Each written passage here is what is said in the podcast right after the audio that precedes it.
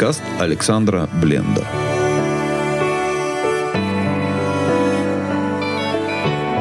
Беседа о Торе и Новом Завете.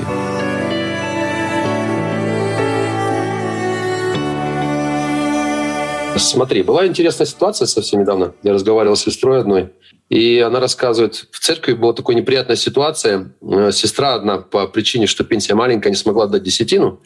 Ну и как бы вызвали ее на ковер. И довели старушку до слез. И получилось так, что та женщина, она тоже в годах уже заступилась. Ну и там такая схватка произошла, бои. Бои по Писанию назовем. Ну и по Малахии отчитали эту пенсионерку по полной. И она вот не знает, как дальше жить. Наш звонок был в том, что она просила молиться, не только молиться, но и сама уже даже сомневалась о том, что все ли правильно идет или нет. Вот какая-то такая ситуация. Поэтому Давай мы начнем. вот что с тем Малахием-то делать? Давай с мы начнем не с Малахии. горящими. Давай мы начнем не с Малахии, начнем с Марка. Начнем с Марка, с 12 главы Марка, 38 стих. «И говорил им в учении своем, остерегайтесь книжников, любящих ходить в длинных одеждах и принимать приветствия в народных собраниях, сидеть впереди в синагогах и возлежать на первом месте на пиршествах, сии, поедающие дома вдов, и на показ долго молящиеся примут тягчайшее осуждение. И сел Ишуа напротив сокровищницы и смотрел, как народ кладет деньги в сокровищницу. Многие богатые клали много. Придя же одна бедная вдова, положила две лепты, что составляет квадрат. Подозвав учеников своих, сказал им, Истинно говорю вам, что эта бедная вдова положила больше всех, клавших в сокровищницу. И поклали от избытка своего, а она от скудности своей положила все, что имела, все пропитание свое.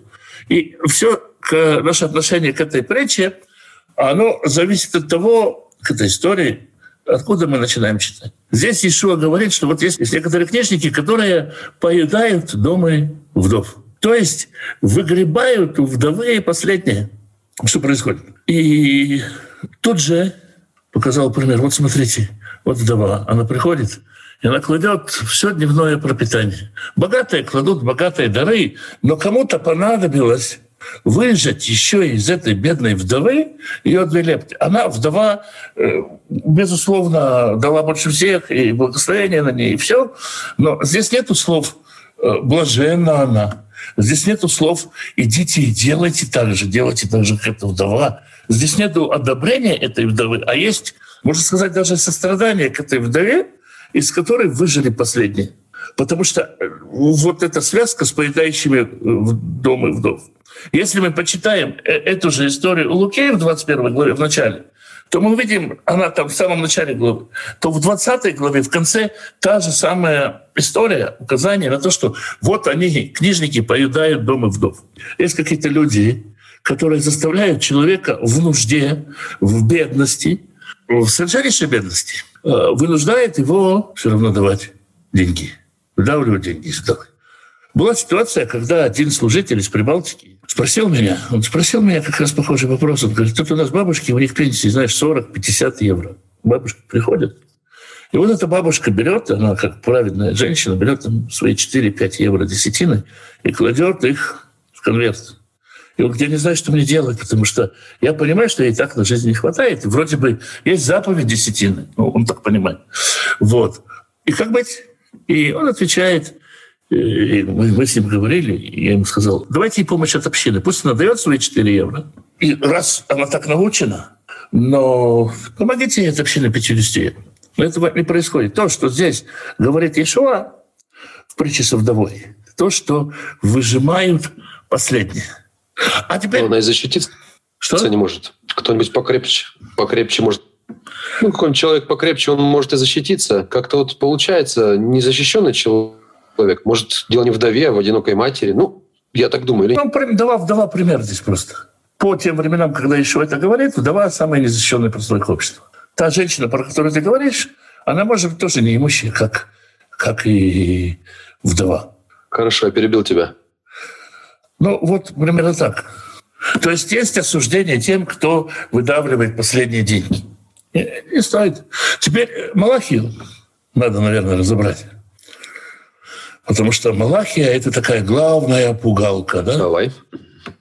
Давай мы начнем разбирать Малахию со второй главы, с 17 стиха. Мы уделим ему долго времени, но мы поймем, о чем вообще у Малахии речь. Хорошо? Да. У Малахии есть такой стиль, он э, пророчествует что-то, потом аргументы, которые народ возражает, он приводит, и он как бы дискутирует с народом. Итак, Малахия говорит в 17 стихе 2 главы, «Вы прогневляете Господа словами вашими и говорите, чем прогневляем мы его, а чем мы его гневим, чем мы сделали-то?» И он отвечает тем, что говорите, «Всякий, делающий зло, хорош перед очами Господа, и к таким он благоволит». Или где Бог правосудия? То есть есть такой классический вопрос, философский. Он стоит действительно перед людьми, перед всяким человеком. И перед Давидом стоял, и перед Еремией стоял, перед Иовом стоял. Просто почему, почему злодей преуспевает? Почему может быть злодей, которому все сходит с рук? И почему злодей преуспевает? И вроде бы, вроде бы правильно и хорошо задавать этот вопрос. Почему этот вопрос гневит Господа? Потому что можно задаваться им и спрашивать с болью в сердце. Ну, можно спрашивать, где был Бог во время катастрофы с переживанием. А можно спрашивать, а этот Бог, где он был во время катастрофы? Или сказать, а этот ваш Бог, он вообще злодеев любит. Где Бог правосудия? Он, Бог, не имеет правосудия. Да? Начало, э, начало э, темы. Третья глава начинается с стиха, который стал мессианским, и поэтому как бы трудно его комментировать. Но это ответ на вопрос – Вопрос, а где, ну, где ваше правосудие? Где, где праведный, где судящий Бог? Бог отвечает, вот я посылаю ангела моего, и он приготовит путь предо мною, и внезапно придет в храм свой Господь, которого вы ищете, и ангел завета, которого вы желаете. Вот он идет, говорит Господь. То есть будет суд. Сейчас отложим ну, мессианские толкования, мы сейчас просто про другое говорим. И кто выдержит день пришествия его? И кто устоит, когда он явится, ибо он как огонь расплавляющий, как щелок очищающий. И сядет переправлять и очищать серебро, и очистит он сынов Левия, и переправит их как золото и как серебро, чтобы приносили жертву Господу в правде. А, а какую жертву приносят э, сыны Левия? Да, вспомним. Есть два разных э, маасера. Маасер — это десятина. Первый маасер в течение всех шести лет из седьмины — ты, ты, ты получил урожай, сначала ты даешь труму возношение. У нее нет размера от первых плодов, да, как про труму, где сказано сейчас? Э, про труму сказано в 18 главе Дворим, начатки от хлеба твоего, вина твоего, и илея твоего, и начальную часть тришки отдавай ему. Начатки. Сколько это начатки? Сколько начатков отдавать? Размера нет. И поэтому мудрецы, и во времена Ишуа это уже было, определили в 2%. То есть ты вырастил 100 арбузов, два твоих арбуза первых — это возношение, это трума. После этого идет э, десятина. Осталось у тебя, скажем, 98 арбузов, ну, скажем, допустим, округлим, до 90 арбузов у тебя осталось. 9 арбузов ты отдаешь Левию, так написано, а сынам Левии вот я дал всякую десятину от Израиля в удел взамен службы их, которые несут при шатре собрания. То есть э, ты даешь левиту, но из этих девяти арбузов левит не имеет права начать кушать, пока он десятую часть не отдал коину. Получается такое соединение, что левиты соединяют весь народ в единое целое, собирают, ходят по всему Израилю, собирают десятины, со своих десятин они десятины коням. Это первый массер, каждый год платится. Есть еще один массер, то есть после того, как ты еще 9, 9 арбузов отдал, скажем, осталось у тебя, ну, сейчас не, не без арифметики, после массера первого, после первой десятины у тебя осталось, скажем, 50 арбузов. И вот из них ты тоже отдаешь вторую десятую часть. На что ты ее даешь? Написано это. Нельзя тебе есть во ртах твоей десятины хлеба твоего, и вина твоего, и илея твоего, и первенцев крупного скота твоего, и мелкого скота, ну и так далее. А только перед Господом Богом твоим ешь, на месте, которое изберет Господь Бог твой, ты и сын твой, и дочь твоя, и раба твоя, и раб твой, и левит, который во ртах твоих. Радуйтесь, ну и так далее. Это 12 э, глава книги Дворим, Второзаконие. То есть, кроме той десятины, которую ты дал левиту, а он с нее дал десятину Коину, есть еще одна десятина, которую ты откладываешь себе на то, чтобы пойти в Иерусалим и праздновать вместе со своей семьей, с женой, с детьми, с рабами, со всеми окружающими пир горой. Если э, написано, э, когда станет страна большой и будет далеко ходить, ты можешь продать э, свою баранину у себя в городе, выкупить ее, выкупить ее там, ну, по особым правилам. Сейчас не будем в это вдаваться, потому что не об этом речь. И эта вторая десятина, она откладывается тебе на твои праздники с твоей семьей в первый, второй, четвертый, пятый годы э, шмиты, то есть из семилетки. Почему? Потому что написано э, дальше, к концу трех лет выноси десятину плодов твоих к вратам, чтобы пришел левит, бедный и так далее. То есть э, этот второй массер четыре раза отдается на твою семью, два раза раздается бедным. Вот это то, что ты должен платить. Это то, что масрот и трумот, про что, про что идет речь. Понимаем, да? И вот левиты э, э, должны, в том числе здесь идет речь о левитах, чтобы они приносили жертву в правде, чтобы они отдавали десятины со своих десятин, чтобы они тоже участвовали в служении. Сказано, что Господь вот здесь идет речь, конечно, о Машеяхе и о суде грядущем. Все это грядущие времена переправит их как золото и как серебро, чтобы приносили они жертву Господу в правде. Тогда будет благоприятно Господу жертвы Иуда и Иерусалима, как во времена древние и как лета прежние. И приду к вам для суда. Вот вы ждали суда? Говорю, где судья? Я приду к вам для суда и буду скорым обличителем. Там написано в оригинале «скорым свидетелем». То есть не надо выискивать свидетелей, потому что Бог говорит, я всю жизнь вам свидетель, всю, вся ваша жизнь передо мной. Я буду скорым свидетелем чародеев и прелюбодеев, и тех, кто клянутся ложно, и тех, кто удерживает плату наемника, представит вдову и сироту, и отталкивает пришельца, и меня не боятся, говорит Всевышний. То есть э, Всевышний говорит, э, вот, э, я приду, вы просили суд, будет вам суд. И дальше он говорит, ибо я, Господь, не изменяюсь. Э, здесь вот дальше сложности перевода. Он говорит, я не изменился, и вы все время за свое, вы все время были такими же. Со дней отцов ваших вы отступили от уставов моих и не соблюдаете их. Обратитесь ко мне, я обращусь к вам, говорит Господь. Вы сможете, как нам обратиться? Как нам сделать чуву? С чего начать? Давай представим себе человек, который согрешил во времена, когда храм стоит. С чего начинается? Что он должен сделать по Торе? Принести жертву. Принести жертву Мирную, в храм. Да? Принести жертву хатат или там разные жертвы, но пойти в храм и принести в храм, совершить какое-то действие в храме. Следовательно, если весь народ болеет, если весь народ вот в таком состоянии, то что нужно прежде всего починить? Наладить храмовое служение. И в восьмом стихе Всевышний говорит, можно ли человеку, вот синодальный перевод переводит обкрадывать, здесь э, обдуривать, облапошивать, объегоривать Бога. А вы облапошиваете меня. Скажите, чем мы тебя облапошиваем? И он говорит, десятиною и приношениями. То есть народ э, говорит, а у нас тут не уродилось, у нас тут не получилось, мы тут не можем, мы не принесем. И в девятом стихе э, говорит пророк, вот это, обратите внимание, дословно, э, вот здесь синодальный перевод переводит совершенно неправильно. Оригинал говорит, вы прокляты проклятием, и вы еще и обманываете меня. То есть вам бы наладить поликлинику, наладить ваш храм, наладить ваше служение, но вы еще и обманываете меня. Прежде всего, наладьте служение в храме, установите, принесите все приношения – Наполните дом мой, чтобы у вас э, заработал храм. Он не просто дом, в котором должна быть пища, дом, в который э, жертвы за грех приносятся, и все это работает. И э, в этом испытайте меня, говорит Всевышний. Есть э, всегда противоречие такое возникает, потому что написано «не испытывайте Господа Бога своего». В чем, какое слово здесь Всевышний употребляет слово, которое звучит «бахану», проверьте. В чем разница? Например, испытайте, это вот у тебя есть, например, э, самокат. И у тебя в инструкции написано, самокат выдерживает вес до 80 килограмм. И ты можешь испытать, а выдержит ли он до 120? А выдержит ли он еще? А если я его вот так вот? А если, а если я 80-килограммовый еще на нем попрыгаю? Разные такие испытания.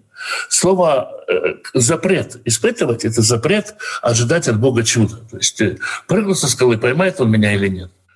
Если я не буду работать, прокормит он меня или нет. То есть вот, вот это испытывать. А здесь проэкзаменуйте меня, про как можно это сказать так? Вот у тебя есть кресло, и тебе скажут, а вот здесь вот, если ты нажмешь кнопку, включится массаж. Э, а если так включится, то спины, а если так, то ног, и ты начинаешь проверять. Вот это называется левхон. Проверять то, что уже работает. То есть раскройте, обратитесь к каким-то моим качествам, говорит Господь, и увидите, не открою ли я для вас отверстий небесных, и не изолю ли я на вас благословение до избытка. Я для вас запрещу пожирающим истреблять у вас плоды земные. То есть все саранчо у всех этих насекомых выгонит. И виноградная лоза на поле у вас не лишится плодов своих, говорит Господь Свой. И блаженными будут называть вас все народы, потому что вы будете землей вожделенной, говорит Господь. Но на этом еще ничего не заканчивается. Есть продолжение. А продолжение такое. Еще более дерзкими были слова ваши передо мной. То есть начиналось все с того, что Израиль говорил, да, он вообще любит злодеев, вот Бог. То есть и он злодеям благоприятствует. Теперь слова еще детственные. Вы скажете, опять, что, а что мы такого про тебя говорили? Вы говорите тщетно служение Богу.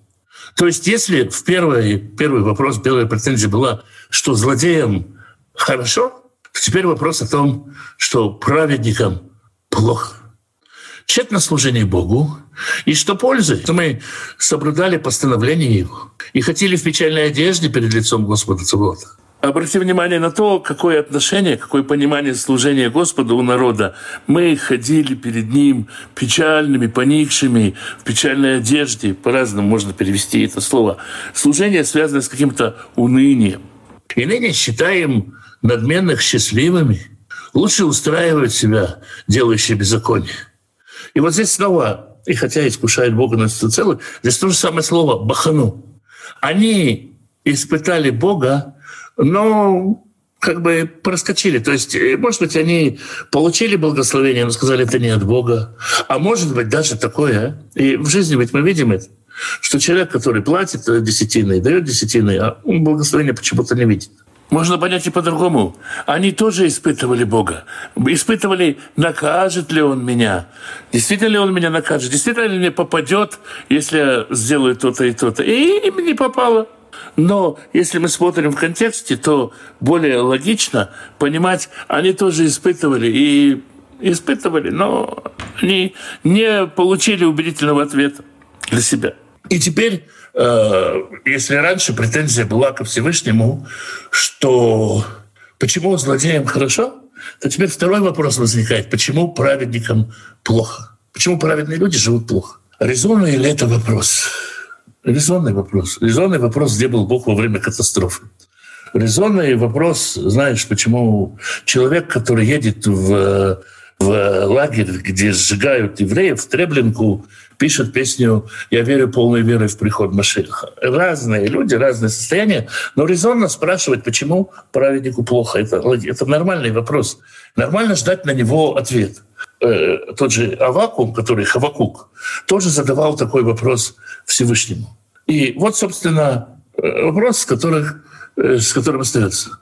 Какой ответ на это? Ответ на вопрос, почему праведнику плохо. Почему бывает, что даже если человек и заплатил эти десятины, и, и приношение принес, старается, и служит Всевышнему. Из всех сил он не видит благословения в своей жизни. И здесь сказано так, но боящиеся Бога говорят друг другу. Внимает Господь и слышит это, и перед лицом его пишется памятная книга о боящихся Господа и о чтущих имя Его. И они будут моими. То есть когда-то в будущем вы получите награду. Они будут моими, говорит Господь Свод собственности моей в тот день, который я соделаю, и буду миловать их, как милует человек сына своего, служащего ему. И тогда увидите различие между праведником и нечестивым, между служащим Богу и неслужащим Ему. То есть настанет какой-то день, настанет какой-то момент, когда будет ясно, и когда будет ясно и понятно по жизни, кто праведник, кто злодей, когда каждый получит свое, когда будет то правосудие, свершится тот суд, о котором написано в начале главы. Но пока ждите и веруйте. Вот такой ответ на этот вопрос. В масоретском тексте нету четвертой главы, а все это третья глава. Но дальше говорится вот что. В общем-то, чем все это заканчивается? Что в тот день, благовеющие, благовеющие перед именем моим, взойдет перед ними солнце правды, исцеления, и взыграете, как тельцы упитанные, и будете попирать нечестивых, ибо они будут прахом под стопами ног ваших в тот день. И тут нужно вспомнить, что книга Малахи, вот это последние стихи книги Малахи, это последние стихи всего Кодекса пророков. Все пророчества на этом заканчиваются. Малахи — последний пророк. Последний раз Господь говорит здесь в Танахе через пророка. И чем все это заканчивается, помните закон Маше Рабама его, который заповедовал ему на Хареве для всего Израиля, равно как и правила и уста. А подводя итог всего этого длинного спича, о чем пророк Малахи говорит? О том, что вы не пытаетесь даже починить храм. Вы прокляты, и вы не пытаетесь это, под этого проклятия выйти. И о том пророк Малахи говорит здесь, что может быть, что человек принесет, может, принесет и не увидит этого благословения. И когда возникает вопрос, а почему я не увидел этого благословения? Ладно, почему злодею хорошо, почему праведнику плохо? Тогда ответ в тот день, тогда и тогда, тогда это будет. Есть э, такая история у Рабин Ахмана, он рассказывал ее про человека, еврея, который арендовал кочму жил очень бедно, еле сводил концы с концами, и пришел более богатый другой еврей, перекупил корчму у пана, и того первого хозяина выкинули на улицу зимой, он очень сильно страдал, и умер у него сын, умерла у него дочь. А тот, кто перекупил кочму, такой образ злодея, после многих лет, что он был бездетным, у него в этот год родился сын. Казалось бы, полная несправедливость. Рабин Ахман говорит, вот так мы видим, что Господь управляет миром. То есть мы иногда видим несправедливость. Но, несмотря на это, мы должны оставаться людьми верующими. Михаил Малейбович любил рассказывать другую историю. Она рассказывала, что жил человек, который был известным злодеем. Все свое богатство он построил на воровстве. Он, не стесняясь, грабил людей, там, топил, отжимал. И, и что только не происходило. И все ждали, ну вот-вот-вот-вот его Бог накажет. Когда он умирал, он собрал вокруг себя сыновей и сказал, ребятки, сыночки мои, я всю жизнь воровал, грабил, злодействовал, и никто мне не отомстил. Здорово это воровать, убивать, грабить, злодействовать. Ну, не убивать, воровать, злодействовать. И к чему его рассказывает Инхам Алейбович? Она говорит, ты все равно соблюдай заповедь, не укради. То есть, может быть, ты не увидишь этого благословения, но соблюдай заповедь, не укради. Может, ты не увидишь наказания тому, кто нарушает заповедь «не укради», но все равно соблюдай заповедь «не укради». Это уже совсем отдельная тема, но важно в том, что Малахи рассказывает здесь очень трагичную историю перепирательства Израиля и Всевышнего, в которой он касается вопроса десятин, но здесь нету утверждения, что тот, кто не платит десятины, тот проклят. Э, во всей этой истории, смотри, нас бы злодеи бы давили бы, забирали бы у нас, мы видели бы это все. Ну, когда эта вся э, механика происходит э, в одном собрании, то есть злодей с плеткой, с флагом другой страны, а он твой, скажем там, ну что ж говорить, если все происходит в одном собрании, это какие-то богачи, в собрании начинают быть богачи, и начинают быть бедняки. Вот ты говорил о том, что э, вдова или вдова люди приносили 5 долларов или 5 евро десятину. А совет был такой, чтобы помочь этим людям. Ну, вот для меня это вообще в диковинку, чтобы собрание как помочь старику. Ну, может быть, это в моем собрании так было. К чему вопрос? А, я тогда, когда еще все это переживал, я очень сильно очаровался в том, что происходило именно с деньгами в собрании. То есть я не только слышал, закрывал глаза долго, но и увидел все бесчестие и разочаровался. Мое право я не захотел больше приносить денег в собрание, но желание делать добро оставалось. Об этом вопрос. Вот душа хочет, вот душа хочет, а я не могу туда отнести деньги, почему-то не испытываю мира. Что вот мне делать? Мое ли это собрание? Где мое собрание? Тут написано, принесите десятины в дом Господень. А где этот дом Господень тогда, если я вот не чувствую, что вот сюда можно давать? А куда же давать? Смотри, да. давай начнем с того, что десятины приносились не с денег, а с плодов страны Израиля. Да? То есть про десятины, если мы говорим. Они приносились mm. не из денег, а из плодов. То есть ты в Израиле вырастил 100 тонн винограда, 10 тонн твоей десяти. Ну, там еще трума, мы говорили об этом, да? Ну, округляя. А если у тебя при этом работали работники, ты выходил и нанимал работников и давал им по динарию, и они получали с учетом пятницы и суббот 25 динариев в месяц. Ты нанимаешь работников за 25 динариев, это их зарплата, брутто, нет, это неважно. Вот должны ли они с этой зарплаты давать десятину? Ответ – нет, потому что ты заплатишь за своего винограда.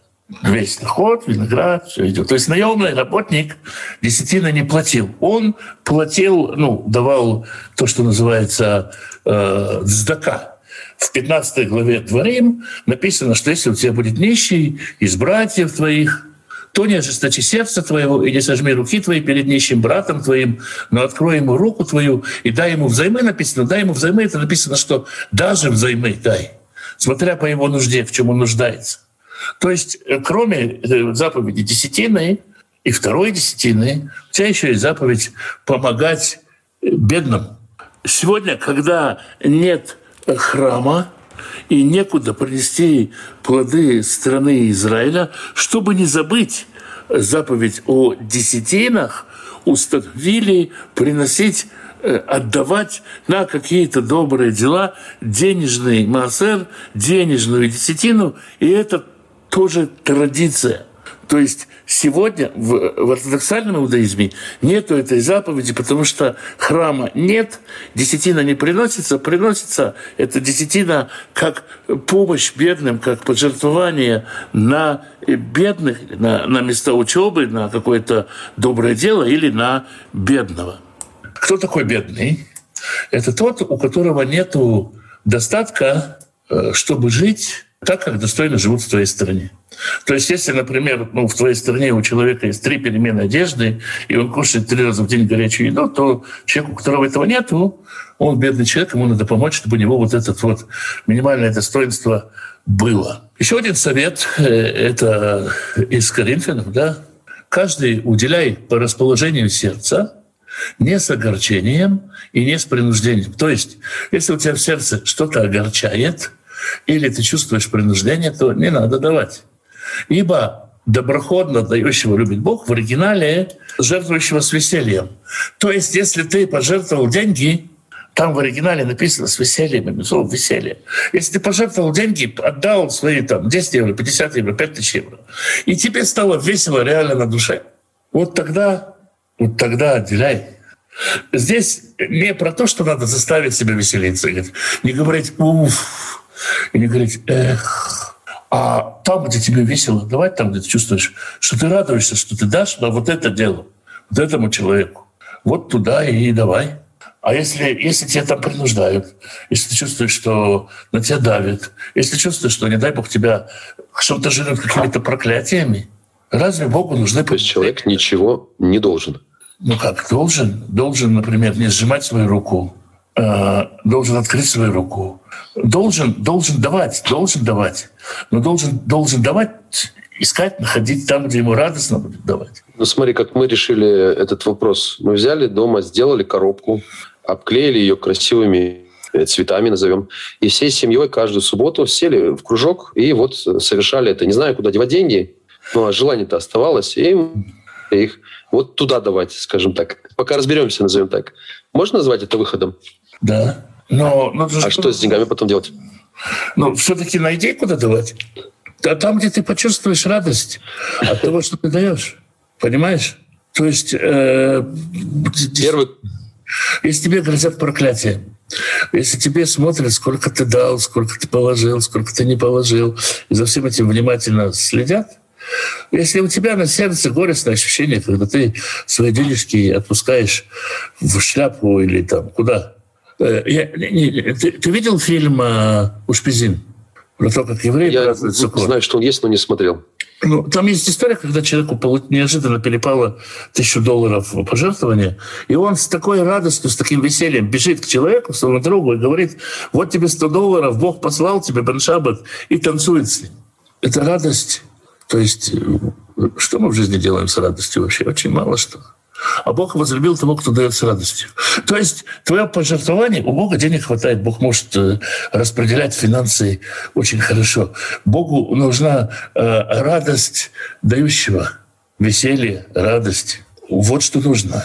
И это первое. Второе. Поскольку сегодня нету храма, нету служения, да, то прежде всего, та женщина, о которой мы говорим, любой человек может дать бедному, нуждающемуся, может дать тем, кто те, кто реально учит, тем, у кого ты получаешь духовный хлеб, как делитесь всяким материальным с тем, у кого получаете духовный правил, опять-таки, да? То есть здесь тоже понятно. Если ты слушаешь какой-то урок... Вот, вот вопрос еще такой. Да, да, да. Есть вопрос такой. Вот стака и цедек имеют один корень, да? Я вспоминаю, когда к Ишуа пришел такой молодой парень, и он говорит, как мне стать праведным, да? Что такой был вопрос? Как стать Поставлен, и он говорит, исполняй заповеди. Да, совершенным. И он говорит, исполняй заповеди. Тот говорит, от юности своей исполнил, и все такое. Тогда он ему говорит, раздай все имение свое, и э, продай, и раздай. Вот а от стаке, это, то есть невозможно ведь стать э, цедиком, не давая стаку. Ну, то есть это, вот, это ведь состояние радости описано, круговорот или что? Здесь еще вот что. То есть на самом деле... Или на самом деле, э, вот представь себе, что ты приходишь к учителю, ну, к Ишуа, и говоришь, я хочу стать сверхправедным. Не просто праведным, а я хочу быть, как есть Супермен, я хочу быть суперсадик. Вот. И тебе тогда ставить такую планку, ну, раздай половину меня людям. То есть человек говорит, а я все могу. А он говорит, вот это ты не можешь. Вот это ты не можешь сделать. Человек говорит, я, я сейчас э, тяжеловесом, я по, по, пойду в среде. Это еще немножко понимание своей меры. Ну, конечно же, конечно же, хорошо раздавать сдаку. Ну, причем надо при этом и заботиться о семье. Скажем, опять-таки, обосновываясь на том, что Тора постановила два, две десятины, два маасера, мудрецы говорят, чтобы человек не раздавал больше пятой части своего месячного дохода, старался не раздавать. Потому что ну, семью, семью надо кормить, да? А если у человека не хватает, не хватает... Как задал вопрос... Не хватает на повседневные нужды, то, Слушай. то ему лучше вообще не платить пока десятину. О, ты ответил на мой вопрос. То есть первым критерием для меня это должна быть э, содеянным перед Господом, назову так. Да. А потом говорится. Ну да. Окей, а почему, почему Почему именно вот деньги? Вот Ишу один раз учил, говорил, что невозможно служить Богу и мамоне. И приводится в пример вот именно деньги. Вот почему деньги? Почему не наркотики? Почему не эгоизм, не царара? Почему не... Ведь есть много всяких вот противовесов, скажем так. Это а почему что... именно вот денежки? Дело в том, что эгоизм, ну как? Можно сказать, а я не эгоист. Я вообще, ну, я, да я вообще ни грамма не эгоист. А э, деньги, они просто как? Деньги ведь сами по себе, они вообще ничего не значат. То есть, если тебе сказать, Алекс, вот тебе миллион евро, только их не трать, пусть они у тебя будут, то сам по себе миллион евро, который нельзя потратить, он тебе не нужен. Деньги, они хороши тем, что э, на них э, можно что-то поменять. А просто как набор бумажек любой стоимости, они не нужны. Деньги — это сила, это потенциал. Насколько человек э, способен с радостью дать кому-то деньги, это ведь и показатель его отношения к ближнему, и показатель его внутренней работы, и показатель его доверия Всевышнему. То есть э, сразу три. Потому что, скажем, там, не есть э, свинину или там, делать кидош на шаббат, это классно, здорово. Это любой может. Эгоизм не мешает, по большей части. Более того, это может эгоизм э, раздувать. Можно думать, о, я свинину не ем, они все едят, гореть им в аду. Или я субботу соблюдаю, они все не соблюдают, гореть им э, в аду. А ты попробуй этим потенциальным дровам для ада в твоих глазах, попробуй им. Если они нуждаются в поддержке, если у них не хватает пропитания, денежку дать отдать свое. Вот почему бразилитов, которых учат, бразилитов, которых учат, вот, э, обучают э, заповедям, обучают пиа, то есть краю поля, десятине, оставшимся холоскам. То есть как это я буду отдавать свое? Это мое поле, я его до конца уберу. Это мои деньги в конечном счете, это мои, знаешь, там, можно сказать, там, как мне один человек сказал, да, 10 тысяч баксов в Москве не такая уж большая зарплата. Если так посудить. Да, платить массер или не платить, давать 10 или не давать. Но не так уж много 10 тысяч баксов для Москвы. Ну, кому как. Вот э, поэтому, э, поэтому э, способность отдать сначала вообще не было денег. То есть во времена Торы, скажем так, денег не было вообще. Были драгметаллы, это было серебро, золото, но денег не было. И человек отдавал, это, наверное, даже сложнее. Наверное, даже сложнее, потому что набрал ты набрал ты 50 корзин яблок. А тут приходят левиты, которые как пропагандисты не ходят, Тори учат. Ну, как ты к этому относишься, я не знаю, кто-то может сказать, языком болтает. Для кого как? Приходят левиты, и ты им вот вынь да положь кровно заработанных, сочных, наливных пять корзин яблочек. Как родные яблочки уплывают к левитам в руки. Грустно смотреть, может быть. А можно радоваться, что а там еще бедняки возле яблонь стоят. Да. И можно еще увидеть, как вот эти на краю, на краю поля стоят бедные, да. еще и хотят, чтобы ты не поднял колоски, да, которые упали у тебя. Да, да. Так и ждут, чтобы эти яблоко из корзины упало. Понимаешь? ты думаешь, ну, как бы, это же мой труд. Трудно отдать, а всегда отдавать трудно. Да, и поэтому человек, когда отдает, он ждет, с одной стороны, благословения, и это хорошо, да. То есть я верю, что Всевышний благословляет тех, кто дает, тех, кто жертвует. Но это не всегда работает по такой простой схеме, и поэтому возникают вопросы у людей. У людей возникают вопросы, а действительно ли, как бы, а правильно ли, может, а может, я не в правильном месте даю десятину. Но если ты даешь, давай с радостью. То есть как подсказывает сердце, да, вот э, снова возвращаясь к Коринфянам 9.7.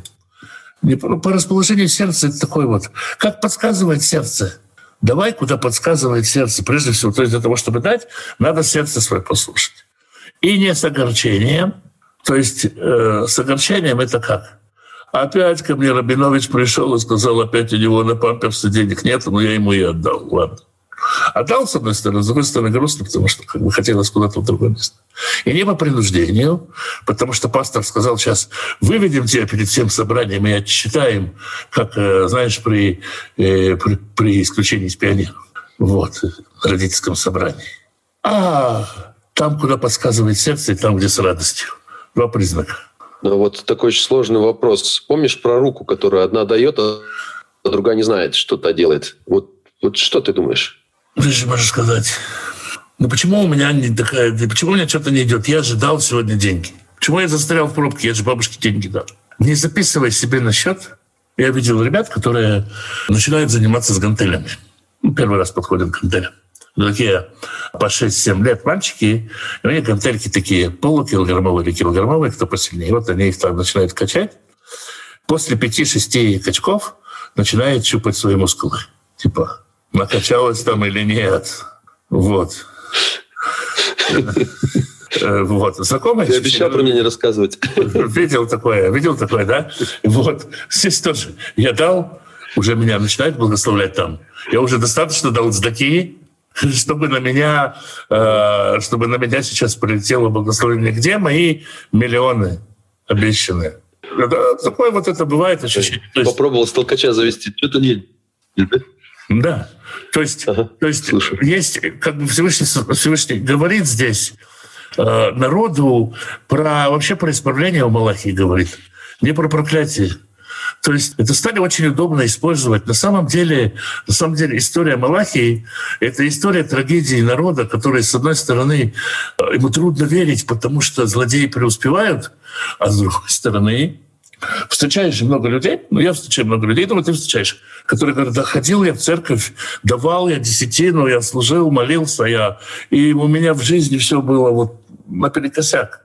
А сейчас я оставил, я никуда не хожу, я вот работаю, вот у меня денежка, все тип-топ у меня. Я, я таких встречал. Они не злые, они не злодеи, они, они просто вот как бы честные, они так говорят. И, и как встретить то, что, с одной стороны, мы говорим, есть какие-то злодеи, которые всю жизнь прожили припеваючи и умерли в сытой, доброй старости, а есть какой-то праведник, у которого эм, там в, концлагерях немецких сожгли всех детей, и сам он еле выжил оттуда. Я еще застал этих людей с номерами, которые, э, которые задавались этими вопросами как не теоретически, а практически. Вот, это, это тема такая, да, что это тема Малахии. Это тема Малахии, что, с одной стороны, чувствуешь, что злодеи преуспевают, с другой стороны, праведникам плохо. И как жить, и где ответ? И Всевышний дает через Малахию какой ответ? Придет день, будет день, когда все, когда все состоится, когда все будет как надо. Какой он в ответ, э, какой ответ Всевышний дает Хавакуку или Авакуму на такой же вопрос? Вот смотри, какой ответ дает. И отвечал мне Господь и сказал, запиши видение на скрижалях ясно, чтобы читающий их мог прочитать быстро. То есть, казалось бы, мы сейчас получим ясный четкий ответ на вопрос, почему злодеям бывает хорошо, а праведникам бывает плохо. И вот какой ответ. Ибо есть еще время до исполнения видения, и свидетельствует оно о конце, и не обманет оно. Если замедлит, жди его, ибо придет непременно, не опоздает. Вот ослабел он, тот, у кого душа нечестивая, а праведный, верою своей будет жив. Если ты видишь, что злодей преуспевает, а праведнику плохо, праведник верою будет жив. Верь. Верь, оно придет, оно настанет, а человеку реально тяжело верить. Что, ну, потому что человек, э, что я буду объяснять, ты же тоже человек. И вот про это Малахия, и про это Хавакук. И этим да этим э, отсутствием э, э, ответа или ответом, который весь надежда, вера, а мы-то понимаем, что это еще и ожидание Христа, третья глава Малахии, этим заканчиваются все пророки. Вот э, Малахия, последняя глава, последние слова практически, они не говорят о том, что пускайте мне десятину и труму. Она говорит про другое, о том, что прежде всего наладьте отношения э, с там эм, урегулировать отношения народа Израиля и Всевышнего. Там же про весь народ говорится, про всенародное и всенародное проклятие. То есть все там про состояние, про состояние народа. Там перечисляется столько грехов, у Малахии, да, э, перечисляется столько грехов, кроме разве что, знаешь чего, кроме разве что идолопоклонства, потому что во втором храме не было идолопоклонства. Но там и чародеи, и притесняющие вдов. Снова, то есть э, кто-то у вдов э, отжимает деньги, кто-то обирает людей. За эти грехи проклят народ, к тому же он еще не дает трумот возношения и десятины. То есть в этом проклятом состоянии у него могут быть выход, э, какая-то отдушина в храме, когда мы приносим десятины, когда приносим возношения, чтобы храм работал, чтобы жертву-то можно было принести, но и этого нет.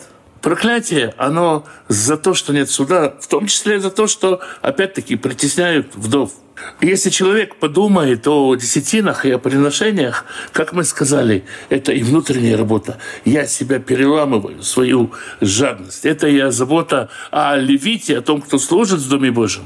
Это и забота о Всевышнем. Это может быть исцелением от этого проклятия, исцелением для всего народа. И Всевышний действительно откроет, откроет бесконечное благословение, как там говорится, э, безостановочно, безграничное безграничное, беспредельное. Эти внутренние изменения, это внутреннее исцеление и изменит отношение ко всему. Эти десятины, они предназначены не для того, чтобы э, Всевышний получал какой-то доход. Для внутреннего преображения человека, когда он преобразится, земля преобразится, земля получит это благословение, и не будет притеснения вдов. А пока притесняются вдовы, проклятия, и точно так же, как в притче про вдову, кто-то людей грабит, кто-то э, наживается на людях, может быть, э, слишком долго молясь и создавая впечатление праведного и призывая вдову жертвовать. Может быть, там, тыкая ее пальцем в Малахию и говоря, ты проклятием будешь проклят. Но у Малахии не про то речь. И Богу не нужны жертвы. Я таки увидел, увидел что в, в этом всем описан диагноз того, что происходит внутри человека. То есть Бог разговаривает с моей душой, у него с ним дело для того, чтобы, скажем так, меня вытащить и исцелить. Тут вот мне понравился параллель с э, больницей, да? Как-то да, больница санаторий, которая нужно Мы же говорим, что ранами его мы исцелились, что, что Машех, да, как первосвященник, это исцеление, да, то есть, ну, ну, ну, и это же параллельно, да, то есть Всевышний говорит, э, исцеляйтесь, вы мало того, что вы проклятые, Мало того, что вы больны, и вы к доктору не идете. Не, не наоборот. Вот о чем речь в Малахии. Mm. А дальше они говорят... Да Наверное, вот вся проблема — это четвертая глава, в которой... В четвертой главе, в которой что? Четвертая глава, в которой хочется сейчас. Как там было в песне? Нет, нет, мы хотим сегодня. Да, мы да, хотим нет, сегодня, нет. чтобы все было честно. Вот а, хотим вот. Сейчас, да? И понимаешь, вот что... Отжимают у меня деньги, пришел Бог, наказал сразу. И вот... Да, то есть пришел Бог, как режиссер, появился на сцене, сказал, кат, стоп. Слушай, слушай. Стоп, ты сюда, так, ты отдай ему деньги. Неправильно раздали шапки. Да, шапки. да, сейчас, сейчас все... Сейчас Неправильно все раздали, поменяйтесь местами, да? Сейчас все переделаем. Вот, а Бог, а Бог говорит, вот верьте, что настанет такой день. Верьте, что настанет такой день. И, да, такой образ. И выйдете вы и взыграете, как тельцы упитанные. Ты представляешь эту сцену? Вообще, это такой красивый образ. Как жирные бычки будете играть эту вашу организацию, там, не знаю, как она называется, играть я не буду, разочаровывается и уходит из собрания. Ну да, потому что... Именно четвертой главы. Да. Потому что вот это, ну, не дождавшись вот этого момента, то есть можно сказать, а когда я выйду как, как, э, как, этот, как телец упитанный, а нечестивые будут прахом под э, стопами ног моих это же классно, да, я буду топтать здесь и говорить, а вот это вот Хаймович был, а вот это вот был Ицкович, а вот это вот был Турмагомбетов, который меня вот там вот шпинял, вот это вот он, да, я буду, это же классно так топтаться по нечестивым. Но такое ощущение. Все ждут вот этого. А состояние праведник верою жить будет – но это сумасшедший народ евреи. Я говорю, потому что человек написал песню «Я верю, полной верой в приход Машеха». Ну, знаешь, «Они, мамин, мамин, Она написана по дороге в Треблинку. Угу. Она написана по дороге... Я помню еще, не помню, была история такая, когда один Рав писал о благодати Всевышнего книгу, а в это время было полностью истребление евреев его в городе, и семью всю вырезали.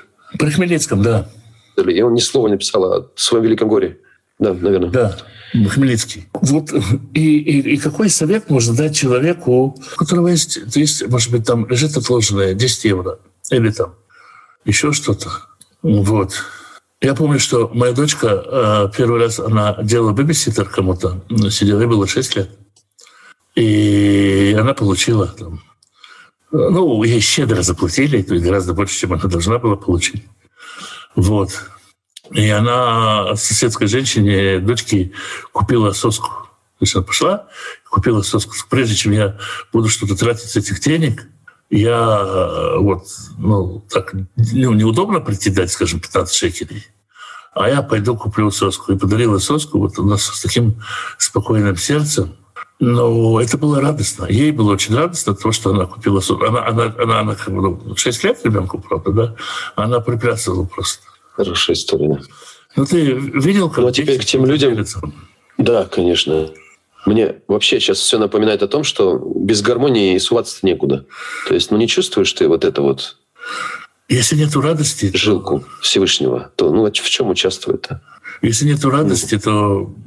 Да. Вот. У меня дети без веселья никуда. Что, без как веселья никуда. быть без веселья. Если даешь вот из-под палки даешь, то лучше не давать эту десятину. Для меня большой загадкой долго было давать и радоваться. Ну, по-настоящему искренне. То есть я могу быть довольным, но чтобы дать, открыть рот вот так и стоять, и ждать, пока человек подпрыгнет и скажет, это мне, как бы, ну, все равно это процесс или искусство. А если самому радоваться внутри? Добрый, нет? Я так думаю, от Всевышнего. Самому радоваться. Да, ну мы в таком мире, знаешь, мире просто выросли все. И бывает, ты из волка должен стать человеком, и там процесс не такой уж простой, щелчком пальцев не происходит. Ну, потом ты, конечно, втягивает оно в тебя. Я думаю, что это такое вот искусство или сердце от Творца, когда ты начинаешь получать удовольствие, и ты значит, просто добра в жизни всем. Я тебе, может, рассказывал да. про, про Равина, у которого была жадная внучка очень. У него была очень жадная внучка, а, да, помню. Ну, я расскажу еще раз, да, что, да, что он принес детям, всем принес, ну, скажем так, э, какой-то, э, как, скажем, кукурузной палочки для простоты понимания, да. И всем дал по пачке, а я ей дал две пачки и сказал, ты вторую должна разделить. Ты можешь разделить совсем не поровну, то есть себе четыре, ему один. Но ты обязательно должна разделить. И так делал несколько раз, пока ей не понравилось, пока она не почувствовала, что это здорово давать, делить, что это хорошо. Ну, мудрый. Он ее лечил, скажем так. Вот. Иногда тебе дается что-то, чтобы Очень ты попробовал дать, попробовал дать и почувствовать, почувствовать, э, почувствовать что-то хорошо. Я сегодня одному мальчику, как раз сегодня, подарил самокат. Мальчик живет в, э, в отдаленном городе, и там, для него это просто чудо, ну, самокат. Я увидел простую детскую радость, что человек такой, это мне, мне, мне, мне самокат, да, вот. То есть, как мне перепало, это, это действительно мне, правда. И это такая радость, что а Бог, а Бог вот, ну, то есть это, для него это не я придумал, а для него Бог придумал ему дать самокат, понимаешь? Это же здорово. Просто радостью сердце переполняется. Вот как пример я говорю. Не то, Там, ты, ты идешь, станешь таким серым, серым дядем в прошлом. Да-да, я понимаю, серым дядей в прошлом, а для него будет, что он мечтал даже за боялся там. Он бы конфеты был бы доволен, а тут самокат, да, за раз. Да. да. да. Мы просто тоже вот много раз думали, есть такое у нас здесь работа, профессия, Hausmeister, ты, наверное, знаешь. Это тот, который как и дворник, и сантехник. Ага, ага. Это тот, кто за домом следит. И у нас вот как-то в семье пробило, что мы все тут хаос-мастера. Вот вообще все вот это, что имеем в руках, держим, это не наше, а нам поуправлять, скажем так, поуправлять. Вот что ты куда ты направишь. И такое удовольствие управлять правильно, видя, как оно движется, а потом еще и приходит, а потом еще направить надо. И такое... Ну, просто интересно, ты как будто наблюдатель. Ты берешь кукурузу Садишься на трибуне и с открытым ртом наблюдаешь, как марширует армия, проплывают корабли. Когда Бог двигает вокруг тебя события, день, а ты там, ну, Алексей, да, я тут, хоп, с палочками встал такой, да, говорю, куда что сделать, да, ага, туда вот, и вот прет. Да. Вот нравится мне в этом быть, деле. Нравится. Да, это здорово. Такие, думаю, может, да, и детей научить, и хоть бы так Учится будет смотреть на себя и научится. Хорошо. Ну что, мы как бы тему, по-моему, раскрыли. Что, закончим на этом?